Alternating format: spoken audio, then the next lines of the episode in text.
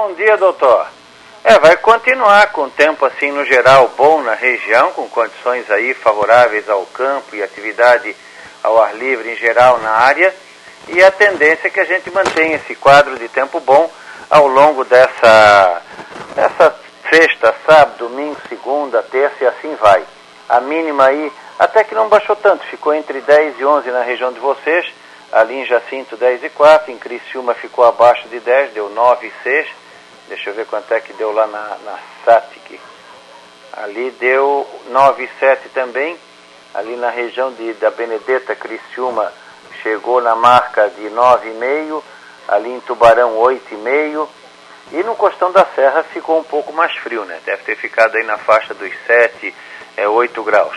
Então, tempo bom na região, frio de manhã, esquenta um pouco à tarde e volta a esfriar à noite. Provavelmente é, deveremos ter aí temperaturas é, mais baixas aí na, na, região ao longo, da, ao longo da, do fim de semana. Então, de manhã cedo, frio e de tarde dá uma, dá uma esquentadinha na região com condições aí favoráveis ao campo e atividade ao ar livre.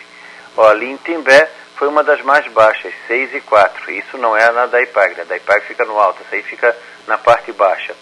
E no estado tivemos 4 abaixo de zero em Vargem Bonita, nos Campos de Palmas, 3 e 8 negativo em Painel, 3 e 6 negativo em São Joaquim e nove municípios tiveram marcas negativas, com geada em vários locais de Santa Catarina.